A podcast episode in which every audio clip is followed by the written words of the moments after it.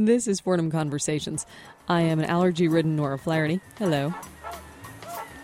Now, you may have noticed that here on Fordham Conversations, we like to cover the Bronx, just like we did last week with our show on the University Neighborhood Housing Program in the Northwest Bronx.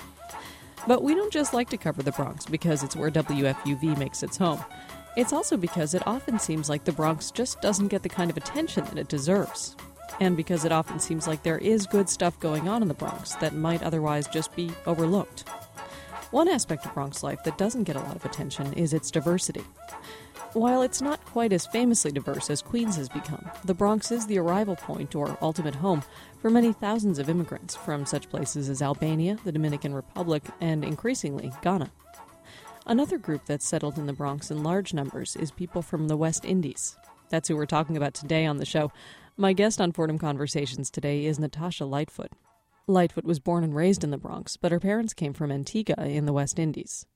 Today, she's a senior interviewer and researcher with the Bronx African American History Project at Fordham's African and African American Studies Department. Lightfoot joined me in the studio recently to talk about that work. A little later on the show, we'll also hear from Elisa Ali.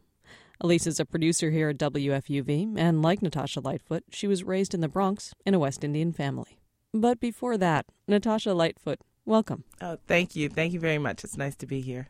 now, tell me the story of West Indians in the Bronx. Um, well, the story is kind of a couple of different stories. The earliest story is really about West Indians who migrated here in the early part of the 20th century, so between like 1900 and, you know, mid 1920s. And those folks came up by boat through Ellis Island, much like the other immigration narratives of people from Europe, Southern and Eastern Europe, etc. And they came through Ellis Island. A lot of them settled in different parts of Manhattan. First, starting off in kind of the Midtown West Side area, kind of where Lincoln Center is now. That area was called San Juan Hill. And then ended up kind of getting progressively pushed out of that neighborhood. A lot of West Indians ended up in Harlem and um, Harlem, you know, is kind of one of the, you know, capitals for the black presence in New York City. And then we had kind of over time a number of people who were in Harlem kind of getting into better, you know, economic classes, so to speak, and wanting to move on up, so to speak, a little bit. And so what they were looking for were better housing, better schools for the kids, and so they moved to the Bronx. And the Bronx was considered at the time a step on up. So a lot of the first Caribbean migrants to the Bronx were kind of people who had made pit stops along the way through Manhattan, up through Harlem, into neighborhoods of the South Bronx, principally Morrisania, but also Melrose and a couple of other areas, kind of, you know, definitely south of Fordham Road, just to get keep people, you know, kind of situated. So that's pretty much how the first story kind of starts, and then alongside that group of people who started off, you know, kind of as migrants from Manhattan into the Bronx, by the, the mid 1960s, we start seeing another wave of immigrants. And these are the plane people as opposed to the boat people. And that's because obviously travel has revolutionized. Folks are coming up in much greater numbers as well because quotas have opened up again. Immigration quotas were contracted in the 20s as an effect of a national law and that law was reversed in the mid 1960s. So a lot more people started to come in from a lot of different places, but the West Indies was one of them, and a lot of them came right back to New York. And a lot of people at this point migrated directly to the Bronx as well as through Manhattan. They, you know, the presence of West Indians is very much concentrated within certain sections of the South Bronx, as well as the Northeast Bronx. Um, you know, in the areas around Gun Hill Road, White Plains Road, Boston Road, that area is definitely filled with West Indians now. So it's been kind of a continuous migration over the, the course of the 20th century. So, who were the people who've emigrated in, in both of these ways of emigration? Um, well, I would say that, you know, the people who emigrated were people who were working class to middle class people. You definitely had to have a certain level of skill, education, and just sort of like ambition, you know, just personal ambition to even take that step to move yourself thousands of miles away from small islands that you know where you knew everyone and you kind of were really comfortable and the lifestyle was pretty laid back. But it's a degree of opportunity that people were seeking out why they left. Usually education also obviously um, you know economic opportunity because the united states was booming industrially at the beginning of the century and continued to do so pretty much over the course of the rest of the century for the most part. So, definitely way more opportunities industrially than on many of these islands, which were principally dedicated to the pr- production of sugar.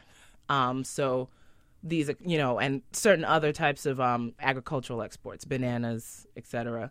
There's not very much to do if you're not of a certain class and you're not well connected. So, the people who kind of felt themselves hitting a ceiling would, you know, take off and try to see what they could find elsewhere in the world. So yeah, I would say definitely working to middle class people with some with some ambition and the real focus was for the generation that they would produce in the states to do better than they did, which is the typical immigrant story in that sense.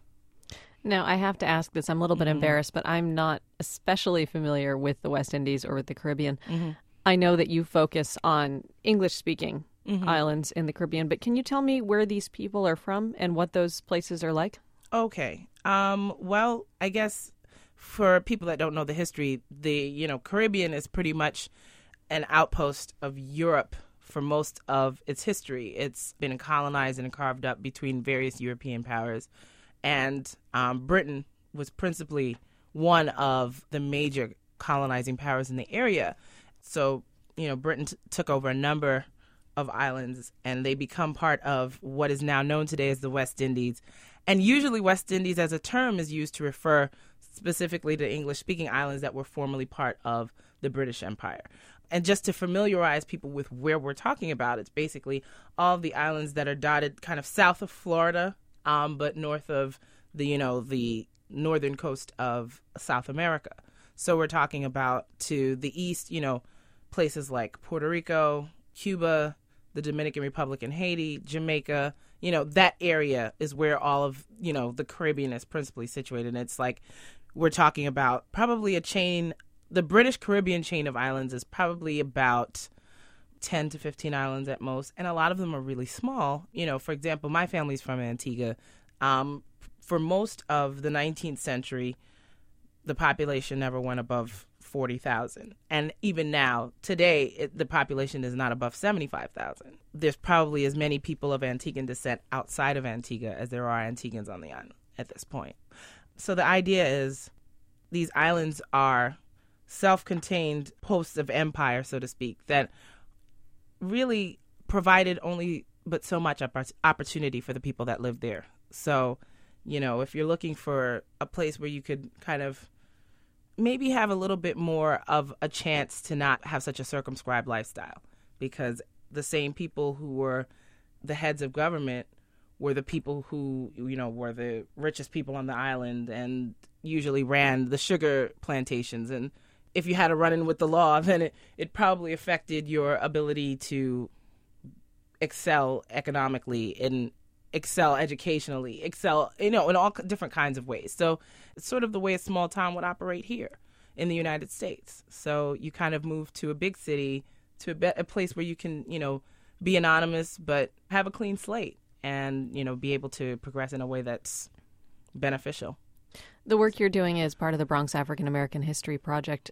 Mm-hmm. Does this group fit in because they're primarily of African descent? Yes, that's pretty much the focus. The idea of the project is just to be able to um, trace the ways in which a black community came to be in the borough. And the first place to start would be with migration stories. We're looking at a number of different groups African Americans who came from the U.S. South and African Americans who were, you know, settled in the North and ended up in New York City, as well as West Indians coming from island to mainland.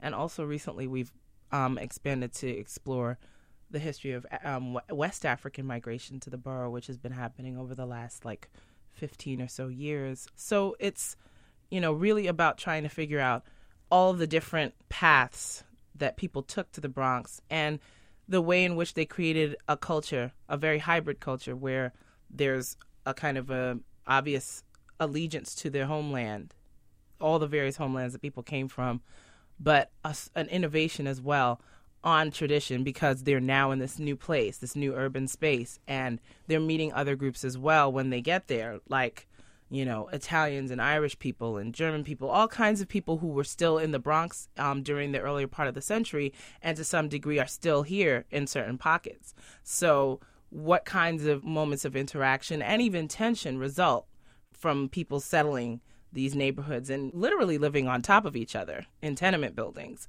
uh, for the most part, and later on in housing projects, because that's a very prominent part of the story as well, is the kind of development of housing projects and the choices that people made about where to live. So, my um, role in the project is to kind of question this migration story for Caribbean immigrants. But what I would say too is that it's a really interesting.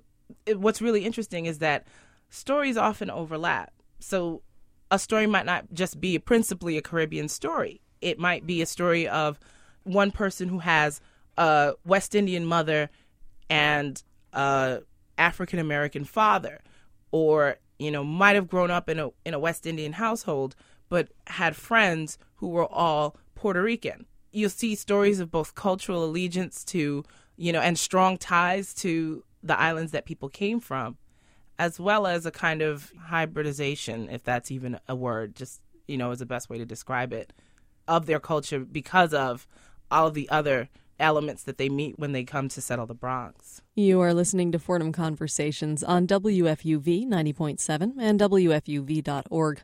I'm Nora Flaherty. My guest this week on Fordham Conversations is Natasha Lightfoot of the Bronx African American History Project.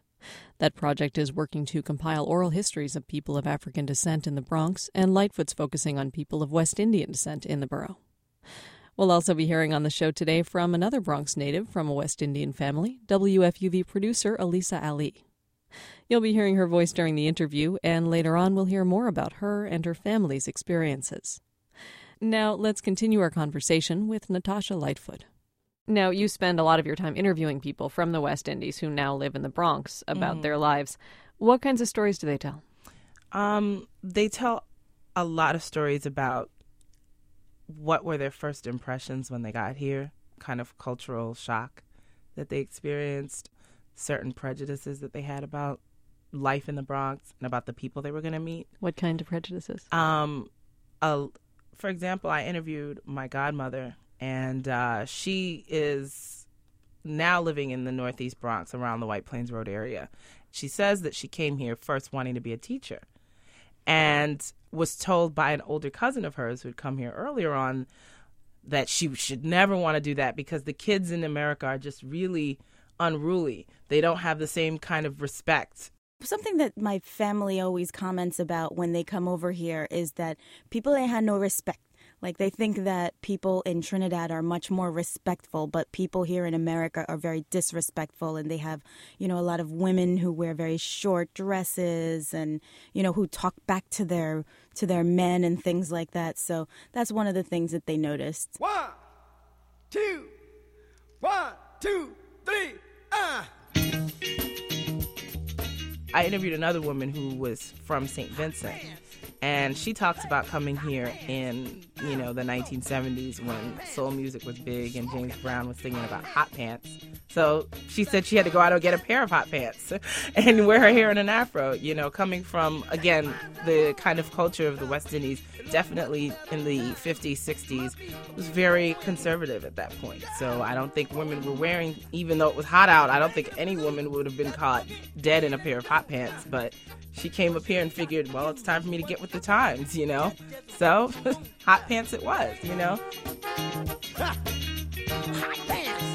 So, hearing about little moments of either people figuring out that there are ways in which they can change with the cultural, um, you know, standards of the place that they've now newly become acquainted with, or sometimes a kind of vigorous holding on to what they came from because they're, you know, trying to make sure that they don't lose a certain sense of their identity. I can tell you a lot of the West Indians we interviewed as well would talk about their prejudices against African Americans in particular. A lot of the West Indians who came here express a kind of, um, you know, assumption that they had about African Americans being um, lazy and not wanting to work and not being the kinds of, you know, wanting to keep their kids away from African American kids because they thought that that kind of negative attitude that they assumed that African Americans had would rub off onto their own children. And I can tell you this, I've seen it in, expressed in my own family and in other people's families as well. people who I've interviewed and even people who I've just known personally, I've heard them say say something along the lines of this sentiment. You know, some of that is obviously because of you know, mainstream white America's own perception of African Americans in the mid century. In the mid 20th century, obviously, we know things like civil rights was going on, and, you know, it was a very tense moment racially in this country. And so some of, you know, West Indians walking into that kind of took on, I think, some of the negative stereotypes circulating about African Americans. And in that sense, might have kept themselves shielded. But I think over time, you know, what comes out in these interviews is that people had to interact with African Americans and came to completely different understandings of who these people were as they had to live in the same neighborhoods and work at the same jobs, etc., go to the same schools as them. So it's a very it's a very interesting thing. On the flip side, African Americans might talk about feeling like West Indians were coming in to take away their jobs and take away their resources. And it becomes sort of, again, that process of unlearning those assumptions that becomes a subtler part of the stories that we hear. Um, so I think that's a really important part of the history of immigration in the United States. It's about a history of competition between new arrivals and older communities that they've come to meet, you know? Did you find that people had a lot of similar experiences about, you know, finding work and interacting with different people in the city and stuff? Um, yeah, I would say that it's a lot of similar experiences in that people were using their networks. So if someone someone came here, they usually came here to stay with a family member or a family friend, and that person might know a person who might put them in touch with the possibility of work in one arena or another for example, a lot of West Indian women found their way into service industries like nursing. There were a lot of West Indian educators in the Bronx too. I found that people kind of ended up going with professions that they had already had some kind of inroad into. So it's sort of like there's never one formula, but you know, it's definitely a lot about networking and using the people who you know that are already here, if not people from your own island from other islands. Now, you became part of this project uh, initially because you and your sister were interviewed for it. What kinds of stories did you and your sister tell? Oh, um, you know, little things like growing up hearing certain parables, you know, or certain sayings that were kind of like folk wisdom, so to speak, about how to, you know, conduct yourself. Um, so, like, for example, um, I'm trying to think of one thing that my mom would say often. She would say something like, "When ram goat marry, they get their tail cut," which means when you have too much fun, like the ram goat's having fun, he's merry. Something bad might happen, so you should have fun in moderation. Because he, the ram goat was merry and he got his tail cut it sounds random, but it was something we heard every day or Wait, was every that a specific ram goat or just any? No, any, any ram goat. My mother used to say to me all the time when I was younger. She would say, "You study liming and you ain't finish your homework," or "You ain't finish your homework because you study liming." liming means fooling around, so that's why I didn't finish my homework. Another thing she would tell me when you know she said I wasn't sitting like a lady. You know, she would tell me, "How you skin up so? How you skin up your legs so?" Another thing she would um, she would say or just comment about other people. Oh, how she get so maga maga, and that basically means that she's very thin. Like maga is thin. Um, and another a, a threat that she used to tell me, she used to give me whenever I wasn't doing anything right was, "I will give you one hard lash." and obviously that would just mean she's gonna beat me up, but she didn't. Um, but she's she's uh, full of threats. We talked a little bit about just um, you know how our parents always socialized with other Antiguans. So a lot of the time when we were at home, we we were always hearing about Antigua. They were talking about political change there or different things that were happening. They were always in contact with Antigua by the phone, by sending back money and other types of resources that we had here that you couldn't get there. That was always a big part of our upbringing. And then also, every summer we got shipped back to Antigua. you know, when we wanted to go to Disneyland and do all the kinds of stuff that our friends were doing, we instead were told, no, you got to go back and you know know your family and know your culture and so we had to go back to antigua every summer and now we go back every summer just because we want to as adults um, because we were so it was so you know kind of ingrained in us as a kid This is Fordham Conversations on WFUV 90.7 and WFUV.org. I'm Nora Flaherty.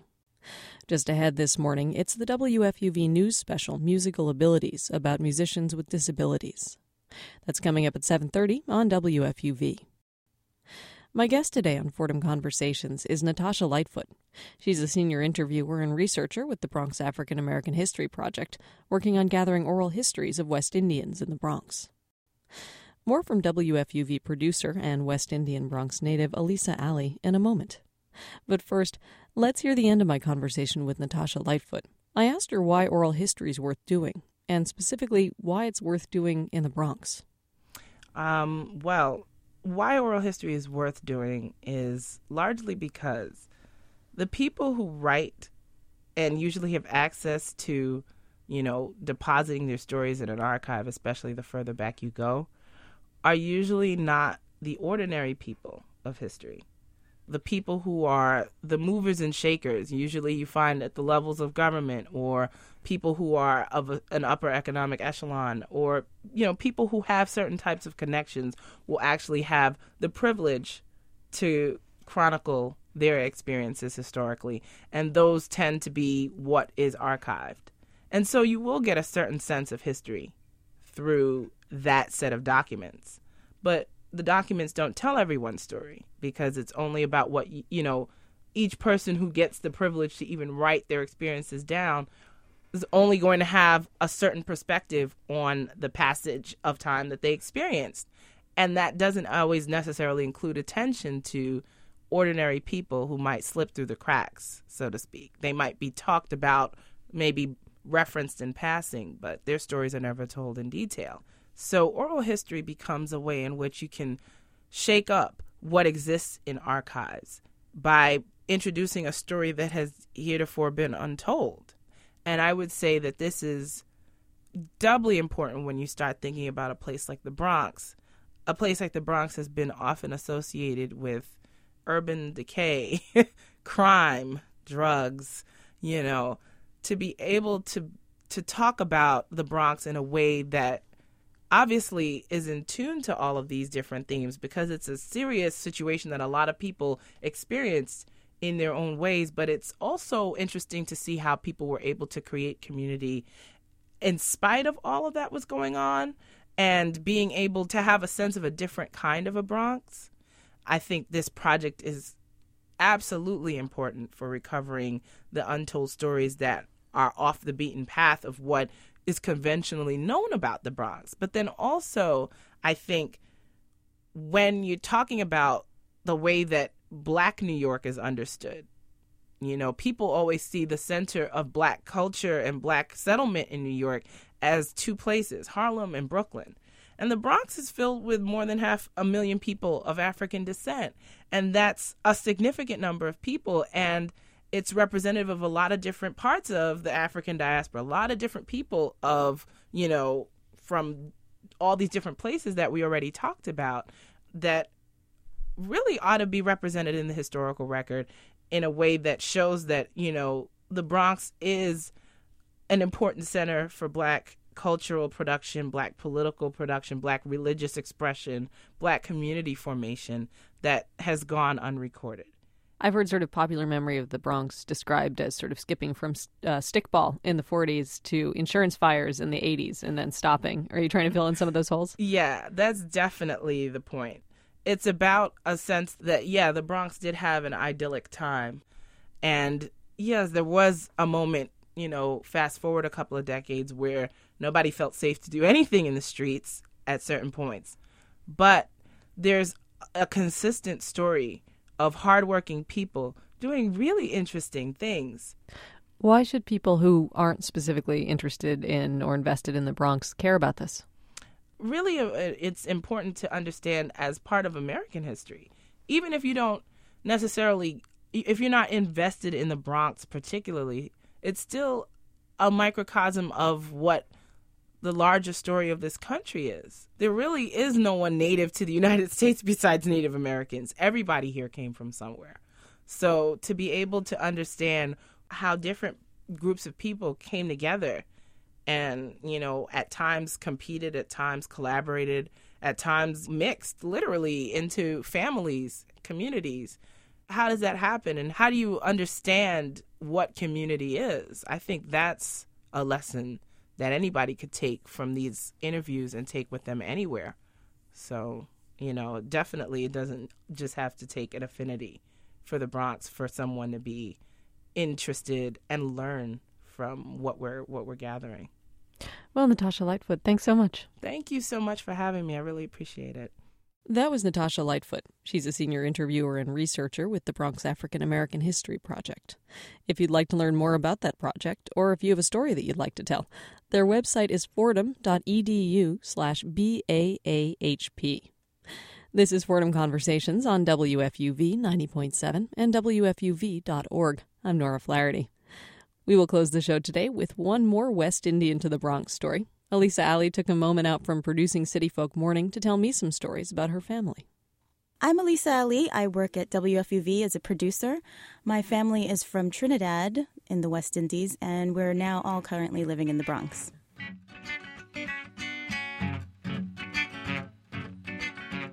Oh, look at that now. My family started immigrating to New York from Trinidad back in the 70s. The first person to come over was my dad. He came over because they were all living with my my dad's mom in a house and they when I say they, it was my father, my mother and my three siblings. So they were all staying in this really cramped place and it was really hard for them to, you know, I guess make ends meet. So they decided to come to New York or my dad decided to come to New York to make a better life for my family.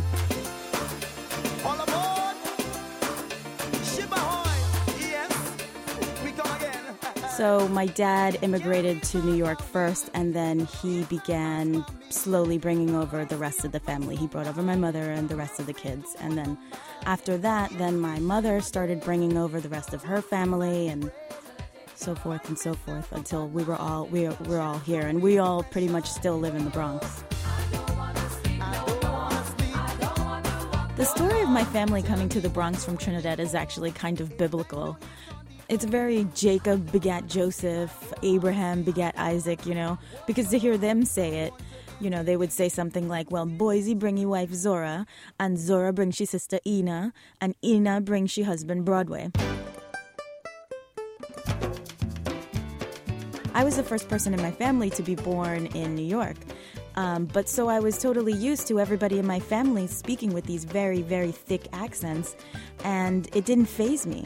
Like one time, my one of my friends from high school came over and they said, "My God, your parents have such a thick accent," and I was like, "What are you talking about? They don't have an accent at all."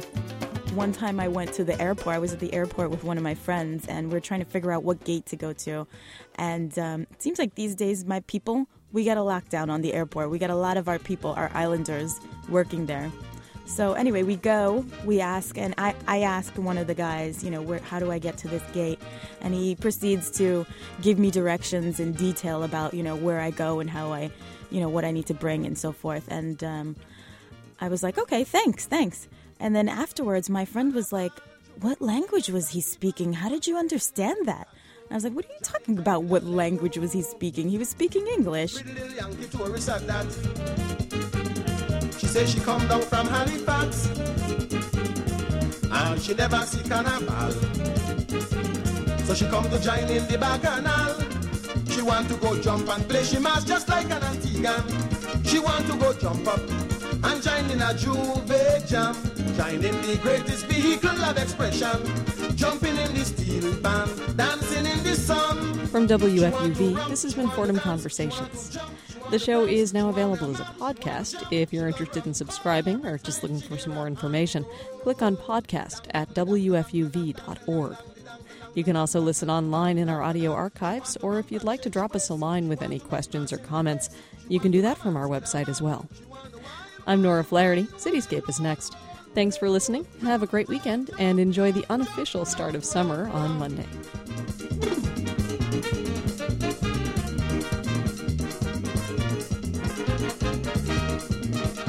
You could see the girl of the art. We calypso and we steel band. Man, she really loved the jam session.